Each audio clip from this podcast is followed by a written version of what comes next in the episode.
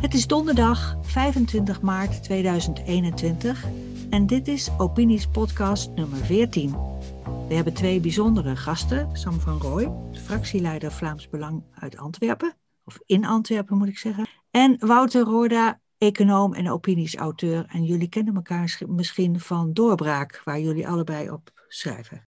Aanleiding voor dit gesprek vormt het rapport Grenzeloze Verzorgingsstaat van Jan van der Beek, een onderzoeksrapport over de gevolgen van immigratie voor de overheidsfinanciën. Eh, de meeste media hebben dit onderzoek eigenlijk links laten liggen, maar uh, Wouter Roorda heeft er wel over geschreven. En Sam van Rooij publiceert ook regelmatig over dit onderwerp en spreekt erover in Vlaanderen in de politiek. Welkom Wouter en welkom Sam. Dank u. Dankjewel. Heb ik je goed geïntroduceerd, Sam? Ja, prima. Ik ben ook een Vlaams parlementslid, maar uh, dat is helemaal prima. Oké, goed. Laten we eerst maar eens naar het onderzoek gaan. Uh, dat brengt de kosten en baten van uh, immigratie voor de Nederlandse schatkist in kaart. Wouter, je hebt het rapport gelezen. Kun je kort even zeggen hoe ze te werk zijn gegaan, deze wetenschappers, om dit, die informatie boven tafel te krijgen?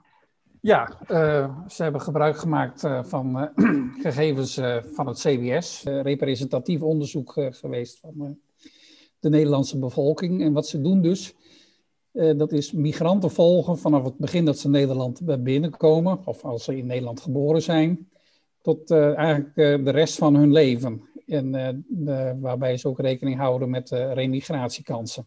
Je kan zeggen dat het rapport dat bouwt voort op een methodiek die ook het Centraal Planbureau in 2003 in de studie heeft gebruikt. Dus dat, dat het echt representatief is voor de kosten en baten van migranten voor de, de schatkist en de, de sociale zekerheid. Daar focust men op. Hè? De overheidsfinanciën en de sociale zekerheid. Ja, oké. we gaan straks even op de conclusies in. Maar ik wil even van Sam weten. Is er ook zo'n onderzoek in Vlaanderen of in België gedaan?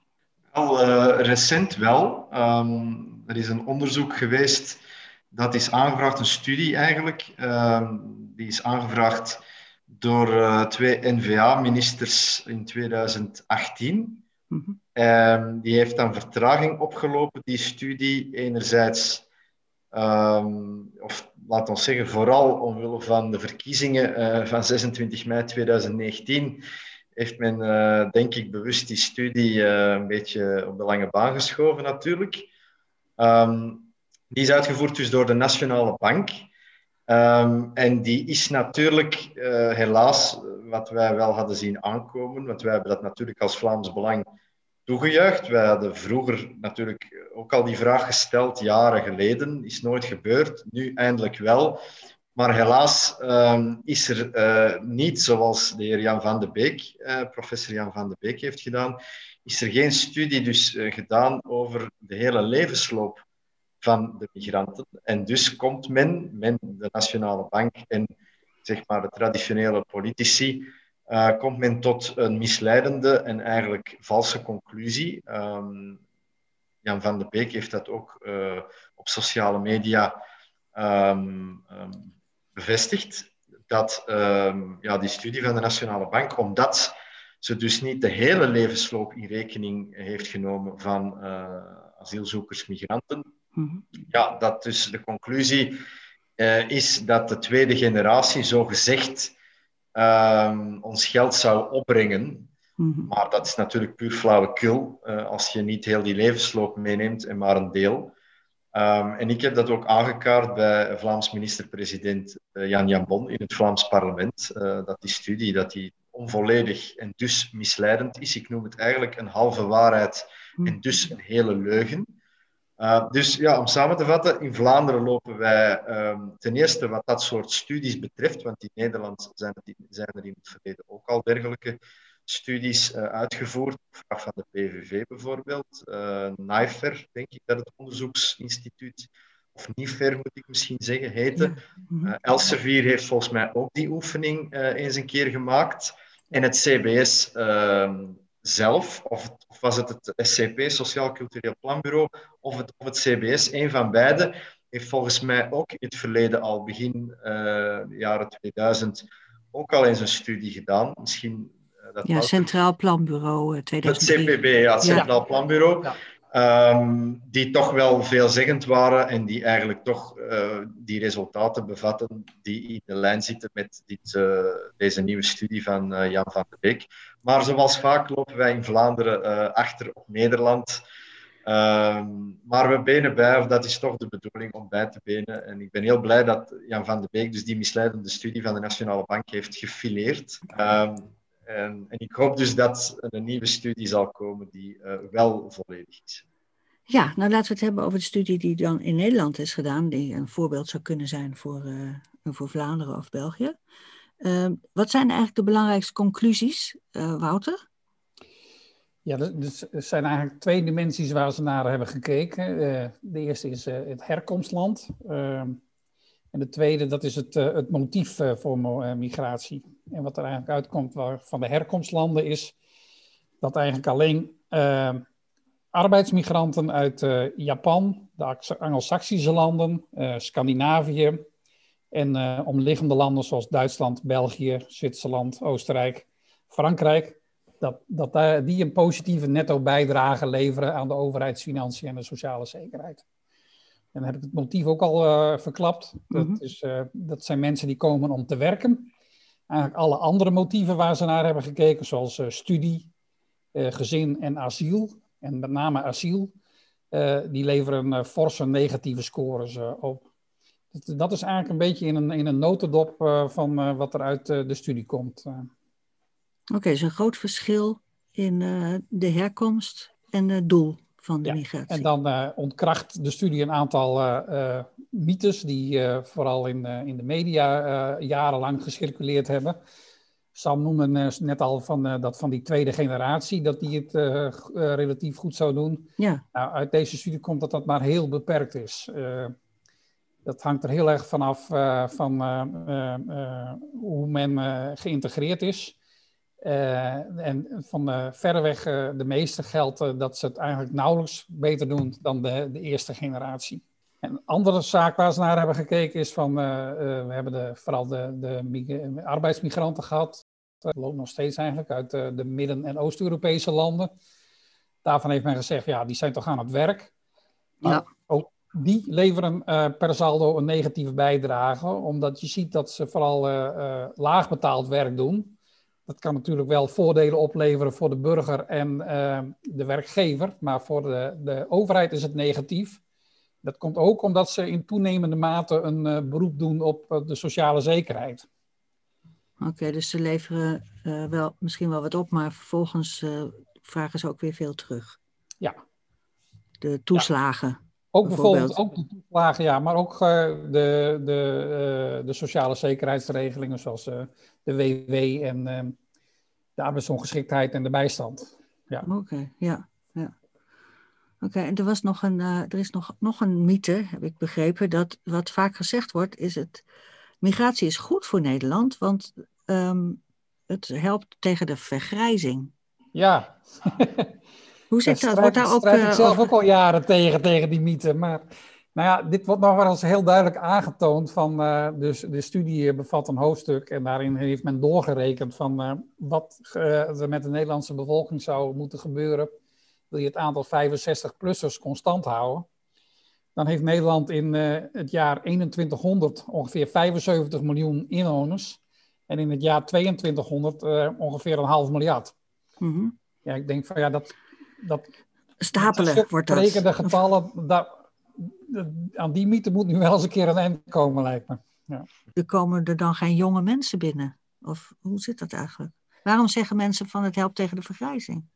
Ja, enerzijds is dat natuurlijk uh, een bewuste leugen. Hè. Laat ons daar niet flauw over doen. Er zijn politici, activisten die dat donders goed wisten en weten dat dat een mythe is, maar die dat gewoon hebben uh, ja, gebruikt om, om het verhaal te proberen te verkopen. Dat is één. Mm-hmm. En twee, ja, zijn er natuurlijk voldoende mensen ook die niet bewust die leugen verspreiden, maar die gewoon intuïtief denken dat ja, als je meer jonge mensen binnenbrengt, dan helpt dat tegen de vergrijzing. Maar zij vergeten natuurlijk wat, wat iedereen met toch een beetje gezond verstand zou moeten beseffen dat die mensen ook allemaal ouder worden natuurlijk. Dat is ook wat Jan van de Beek schrijft. Uh, je, je duwt die vergrijzingsgolf een beetje voor je uit, maar je maakt hem in wezen eigenlijk alleen maar groter.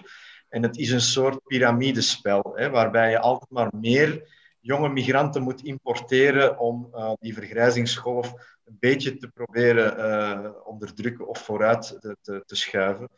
Um, dus ja, goed, ook dat is geen argument meer voor die, die massa-immigratie natuurlijk. Dus dat, dat, dat, je ze zou moeten halen uit die landen die ik net heb genoemd. Hè? Want alleen arbeidsmigranten uit de Anglo-Saxische landen, Japan, Scandinavië, et cetera, en omliggende landen, alleen die hebben een positieve bijdrage. En dat zijn nu net ook de landen die zelf met vergrijzing kampen. Dus ja, da daar zit ook geen potentieel.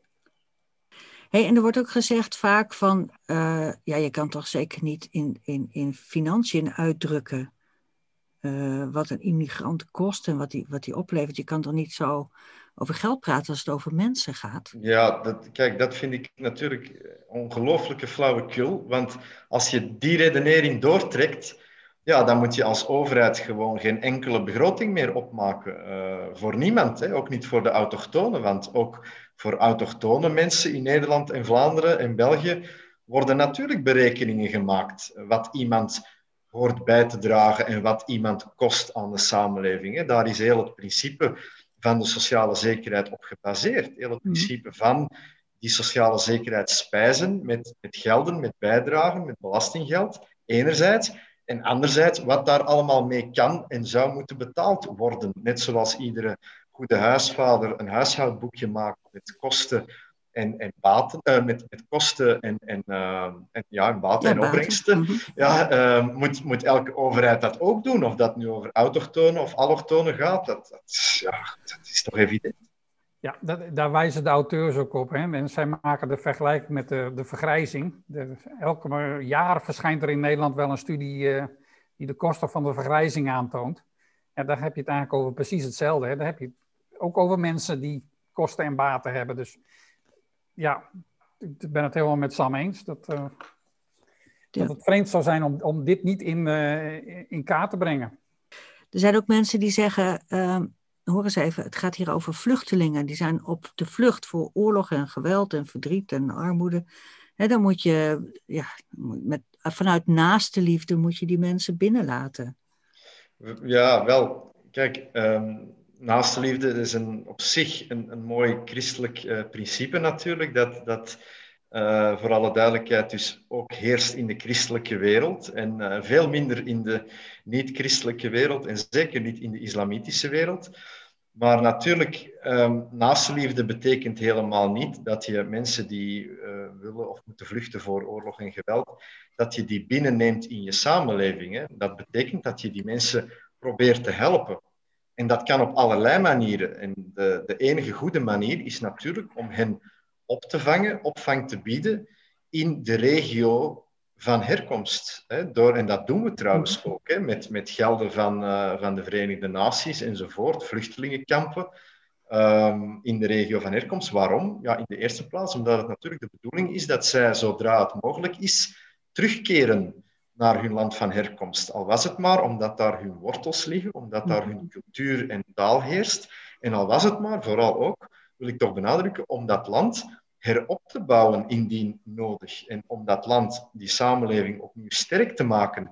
En als je die mensen, in deze gaat het eh, recentelijk over Afghanen, Syriërs, Irakezen, mhm. als je die hier toelaat, ja, dan is natuurlijk uh, de neiging heel groot om hier te willen blijven, omdat het hier natuurlijk uh, het, het, land van melk en honing is, zoals wij dat zeggen. Hè. Waarom zou mhm. iemand dan ooit nog teruggaan om zijn of haar samenleving op te bouwen? En dat is natuurlijk dramatisch, dramatisch voor die landen van herkomst, dat die eigenlijk op die manier gewoon leeglopen met, met uh, allerlei mensen. Uh, dus dat lijkt me een heel slecht systeem, zowel voor het land van aankomst, Nederland en België, als voor uh, de landen van herkomst. Er blijkt ook wel van, er is ook wel gekeken naar die migranten die de afgelopen jaren in Europa zijn binnengekomen, dat eigenlijk 95% daarvan, en soms meer, niet aan de asielcriteria voldoet hè, en in die zin ook helemaal geen vluchteling is. Dus daarom is de term migrant denk ik ook correct. Ja, van hoe in Australië daar bijvoorbeeld tegen aangekeken wordt. Daar ziet men de mensen als vorderingen. Hè? Van, omdat een, een klein deel, hoewel het nog steeds om, om, om veel mensen gaat als het over Europa gaat, maar slechts een klein deel weet dan het Westen te bereiken. En uh, die komt daar goed terecht, terwijl het, het leeuwendeel blijft eigenlijk in de regio en blijft daarachter. En ik denk van wat die Australiërs daarvan zeggen, van ja, de, diegenen die in het Westen komen, dat, die, dat zijn eigenlijk vorderingen, dat daar best iets, van, uh, valt, uh, iets voor valt te zeggen. En ook wat de, studie bijvoorbeeld noemt, is van Afrika heeft nu 1,6 miljard inwoners. En uh, aan het eind van, het, van de eeuw zijn het 4,7 miljard. Dan heb je ook al komt bijvoorbeeld 10% eh, gaat daarvan maar migreren, dan heb je het al over zulke enorme aantallen, dat, dat valt gewoon niet meer te behappen. Klopt. Uh, en ik vind jouw opmerking, Wouter, je slaat eigenlijk de nagel op de kop met dat van die voordringers. Uh, ik had de term eerlijk gezegd, had ik nog niet gehoord. Maar wij hebben berekend met mijn partij het Vlaams Belang dat voor de opvang van één asielzoeker of migrant, hè, zoals je het dan beter zou noemen, eigenlijk hier, hè, bij ons in dit land, dat kost aan de overheid 1250 euro per maand. Ja, voor dat geld kan je natuurlijk in de regio veel meer mensen helpen. Dus het is ook een heel pervers systeem om dan 1250 euro per maand aan één migrant per migrant hier te besteden, terwijl je er daar enkele tientallen mee kunt helpen. En het zijn inderdaad vordringers in die zin dat diegenen die hier geraken, die die duizenden kilometers weten af te leggen, ja, dat zijn geen sukkelaars natuurlijk. Dat zijn er die geld hebben om mensensmokkelaars te betalen. En dat zijn er die een zekere jeugdige leeftijd hebben, of toch in de kracht van hun leven zitten, ja. en dat aankunnen om zo'n verschrikkelijke lange en, ge en gevaarlijke reis te ondernemen. Dus als je die mensen opvangt en helpt, ja, dan laat je eigenlijk de zwakkere ginds in de steek, vind ik. En dat is enorm pervers. Ja, als ik kijk naar van uh, de verzorgingsstaat, die wordt genoemd in het rapport. De verzorgingsstaat wordt onbetaalbaar of die wordt uh, onder druk gezet. De verzorgingsstaat is natuurlijk gebaseerd op een solidariteitsprincipe in het land. Dat je met elkaar ook verantwoordelijk bent voor het helpen van zwakkeren of het helpen van mensen die, die, die oud zijn geworden. Dat doe je samen. Hoe is het nu met die solidariteit gesteld in Nederland of in België? Zijn we nog steeds bereid om, uh, uh, ja, om bij te dragen aan het helpen van zwakkeren? Weet ja, wel, dat, dat systeem, um, die bereidheid is er natuurlijk. Hè, omdat dat is een systeem dat is opgebouwd sinds, de Tweede, sinds na de Tweede Wereldoorlog, zeg maar. En iedereen in onze samenleving is daarmee mee grootgebracht, mee, mee opgevoed. Met de idee dat dat een, een zeer goed en nastrevenswaardig systeem is om een sociale zekerheid te hebben mm-hmm. en om solidair te zijn met uw naasten. Maar ja, hier komen we opnieuw op dat punt. Wie zijn precies uw naasten allemaal? Tot hoe ver reikt dat? Daarom ben ik een Vlaams nationalist, omdat dat volgens mij afgebakend is uh, geografisch en uh, op vlak van cultuur en taal. Ik wil best solidair zijn met de 6,5 miljoen Vlamingen via die sociale zekerheid, maar ik hoef niet en ik wil niet solidair zijn met mensen die duizenden kilometers hier vandaan wonen, in Afghanistan bijvoorbeeld. En uh, de overheid ondergraaft natuurlijk die solidariteit door daar zeer roekeloos en kwistig mee om te springen. Eén voorbeeld. Uh, er zijn nu allerlei gevallen weer die naar buiten komen van mensen die een sociale woning hebben gekregen uit Turkije, maar die dan jaren later eh, blijken grote uh, landgoeden of, of, woningen, vermogens te bezitten in het land van herkomst. Mm -hmm. ja, daar worden mensen woedend van natuurlijk als ze dat lezen. Hè. Mensen staan op een wachtlijst voor een sociale woning en zien dan dat Turken die een sociale woning al jaren hebben gekregen, dat die er eigenlijk helemaal geen recht op hadden, omdat ze dus eigendommen hadden, hebben in het land van herkomst. Ja, zoiets ondergraaft natuurlijk uh, de, de, solidariteit en de voeling met, met het schitterende systeem van de sociale zekerheid. Ja, eh, wat, uh, we hebben het in Nederland eigenlijk al jaren over nou ja, de solidariteit tussen jong en oud, hè, in het kader van de vergrijzing. Wat, wat het rapport ook zegt is van de migratie heeft een, een dubbel zoveel, zoveel impact als de vergrijzing. Dat, dat plaatst eigenlijk die discussie wel weer, weer in, in, in een ander perspectief, denk ik. En, uh, financieel of in een ander opzicht? Ja, in financieel uh, opzicht. Hè. We, en, uh, pensioenen zijn al jaren bevroren en zo. En onze AOW-leeftijd is natuurlijk een paar jaar opgeschoven. En als je dan ook kijkt naar de, de kosten die het rapport noemt, hè, van ehm, de, de netto-kosten over uh, de, sinds uh, uh, 1995, die waren 17 miljard per jaar. En dan kom je dus eigenlijk over, geaggregeerd over die hele periode op een bedrag van 400 miljard euro. En zet je dat bijvoorbeeld tegenover, ja, dat, is een astronomisch bedrag waar de meeste mensen niet, eh, niet echt een concrete voorstelling bij hebben. Maar als je bedenkt dat de totale aardgasbaten in Nederland ruim 400 miljard euro zijn geweest tot nu toe. Mm dat is dus in de, dezelfde orde van grootte.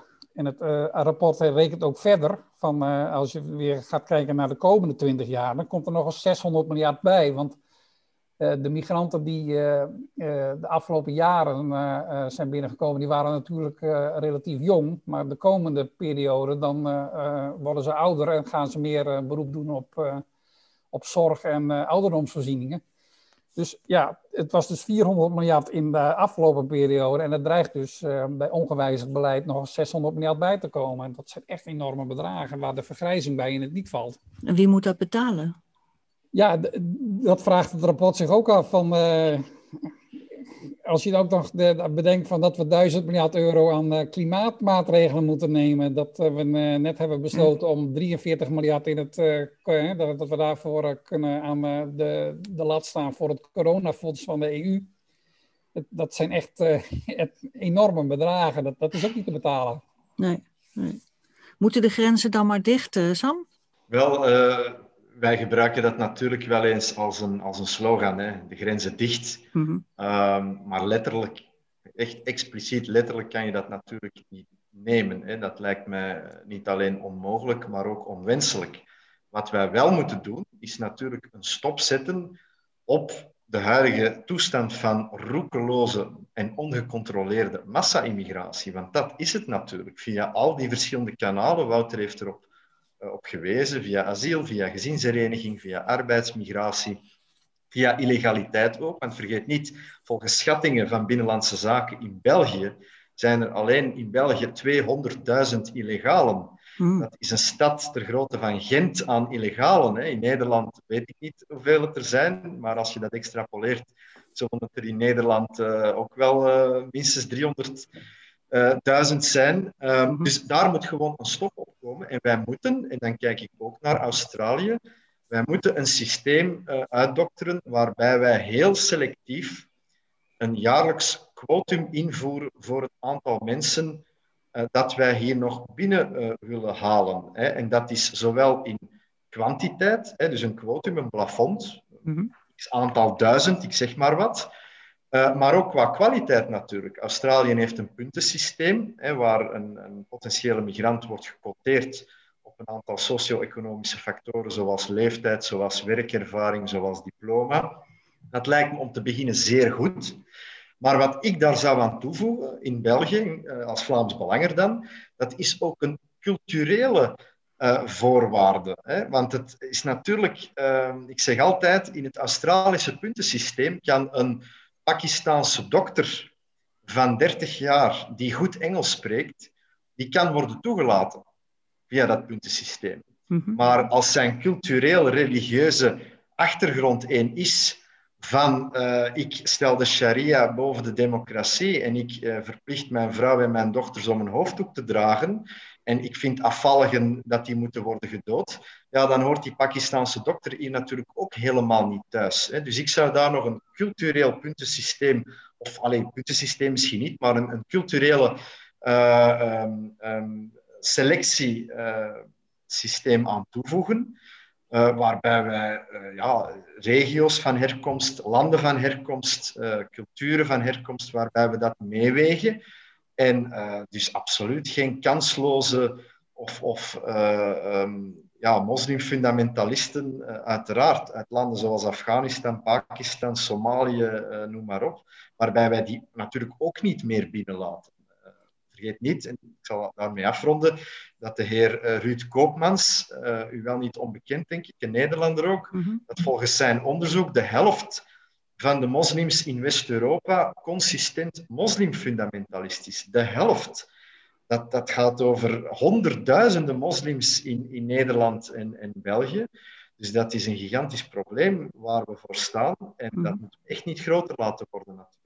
Ehm, maar wat wij merken bij dit rapport en ook bij uh, andere rapporten of uh, artikelen, waarom rust daar toch zo'n taboe op om het daarover te hebben? Om te zeggen van wie laten we binnen en wie niet? Ja, het, het is, het is laat ons zeggen, taboe. Het is politiek niet correct. En ik denk, dat is ook de analyse die ik in mijn boek trouwens maak, um, mijn recentste boek, dat het een combinatie is van christ, christelijk schuldbesef Um, over het verleden, hè, het kolonialisme, um, de Tweede Wereldoorlog, waardoor wij iedereen die uh, als de ander kan worden beschouwd, uh, per definitie als een arm slachtoffer zien dat wij moeten helpen, koste wat het kost. Uh, en die mentaliteit zit er nog altijd zo in bij, bij de mensen, hmm. dat het dan inderdaad taboe is en niet politiek correct om eisen te stellen om te zeggen jij wel en jij niet, om te selecteren en om vooral om naar onszelf te kijken. Wat willen wij zelf? Wie willen wij zelf hier wel toelaten? En vooral wie willen wij niet toelaten? Dat, mhm. Het is uh, oer-christelijk om iedereen ter wereld te willen helpen, denk ik, uh, maar niet goed. Ja, de, de, politiek heeft zich ook eigenlijk helemaal vastgedraaid. Hè. Het, is, het hele proces is zo gejuridificeerd dat biedt ook, ook tegelijk een uitvlucht om te zeggen van ja, dat zijn de regels. En uh, de voortdurende verwijzing naar internationale verdragen, van we moeten dat doen op basis van internationale verdragen. En daar is toen Marrakech nog weer eens bijgekomen als een, uh, ja, beetje als een konijn uit de hoge hoed, uh, werd dat weer gepresenteerd van... ook weer met achterliggende gedachten van dat migratie is goed. Ja. En de rol van de EU in dit hele verhaal? Ja, de EU, wij noemen de EU wel eens een migratiemachine. Uh, die, die natuurlijk, uh, wat Wouter zegt, uh, is helemaal juist. Hè? Alles is juridisch dichtgetimmerd. en daar wil men niet aan tornen, en zeker de EU ook niet, omdat de EU natuurlijk de instelling is die zeg maar, de ideologie van het globalisme uh, belichaamt. Hè. Dat betekent, de wereld is een dorp. Het is goed dat de wereld een dorp is en de wereld moet nog veel meer een dorp worden. En we zullen alleen uh, wereldvrede kennen of een, een, een, goede wereld hebben als iedereen kan gaan en staan waar hij of zij wil. En als, als elk land, zeg maar, of toch vooral elk Europees land, een mengelmoes is van zowat alle culturen die de wereld uh, rijk is. Uh, ik vind dat een zeer uh, domme uh, en, en angstaanjagende gedachte. Maar dat is de ideologie van de Europese Unie. Ja, de Europese Unie wil ook afspraken maken met Noord-Afrikaanse landen om tijdelijke arbeidsmigranten uit die landen toe te laten. Nou ja, dan is er niks, niks zo permanent als tijdelijke afspraken met, met migranten. Uh, maar ook wat bijvoorbeeld de studie aantoont, is dan uh, de groep die echt uh, de, de, de meest negatieve netto bijdrage levert. Dat zijn migranten uit Noord-Afrika en de, de hoorn van Afrika. Daar moet de EU dus op om die mensen binnen te halen. Ja, klopt. En ik denk dat dat ook een, een, een taboe is, omdat, we, omdat u het aanhaalde, het woord taboe. Dat is dat culturen bestaan en fundamenteel van elkaar verschillen. Hè. Ehm, Wouter is ermee begonnen met te zeggen dat inderdaad Japanners die doen het exceptioneel goed in onze samenleving, uh, maar Somaliërs die doen het dan weer disproportioneel, exceptioneel slecht. En dat is op zich al taboe en politiek incorrect om dat vast te stellen. Dat kan je gewoon vaststellen aan de hand van allerlei onderwijs- en, en arbeidscijfers. Uh, en ook aan, aan de hand van criminaliteitscijfers trouwens. Dat vaststellen is al taboe. Laat staan dat je cultuur en religie als oorzaak daarvan zou aanduiden. Dat is nog veel meer taboe, terwijl dat natuurlijk de essentie is van, van waar wij het hier over hebben. De bevindingen, de socio-economische bevindingen in de studie van uh, onder andere de heer Jan van de Beek, mhm. die bevestigen dat de ene cultuur beter is, superieur is aan de andere cultuur. Dat zie je gewoon aan de, de cijfers, uh, aan de statistieken, die de verschillende migrantengroepen met zich meebrengen en waardoor de ene migrantengroep een verrijking is, letterlijk, en de andere migrantengroep een verarming, helaas, letterlijk. Wat, wat, vind, wat vinden jullie allebei dus voor Nederland en voor België wat er met dit rapport moet gebeuren? Ja, het, het is echt een, eh, een goed uh, onderbouwde studie die uh, echt een, een, bespreking verdient in, in allerlei gremia. We hebben in Nederland ook een hele batterij aan planbureaus en zo. Dus ik zou zeggen van ja, agendeer het. Hè? agendeer het wetenschappelijk. agendeer het parlementair en in de media. Maar ja, helaas lijkt het erop dat uh, niets van dat alles gaat gebeuren. Ja, ik ben het daarmee eens, uh, Wouter. Dit moet hoog bovenaan zelfs uh, op de agenda komen, naast corona natuurlijk, die, die, die, nu dominant is, dat coronavirus. Ehm, maar eigenlijk moet deze studie aanleiding geven tot een totale ommezwaai in het asiel- en migratiebeleid. Het is heel eenvoudig. Als wij inderdaad als men de verzorgingsstaat overeind wil houden, en vooral ook als men onze cultuur, onze vrije samenleving, onze West-Europese cultuur overeind wil houden, mhm. dan kan men niet anders dan dit rapport als leidraad nemen en op basis daarvan een zeer strikt en gecontroleerd migratiebeleid uittekenen. Um, nou, een uitermate interessant onderwerp lijkt me, waar we hopelijk nog lang niet over uitgesproken zijn. Maar in deze podcast wil ik daar toch een punt achter zetten. Hartelijk bedankt voor dit boeiende gesprek, Sam en Wouter. Graag gedaan. Graag gedaan.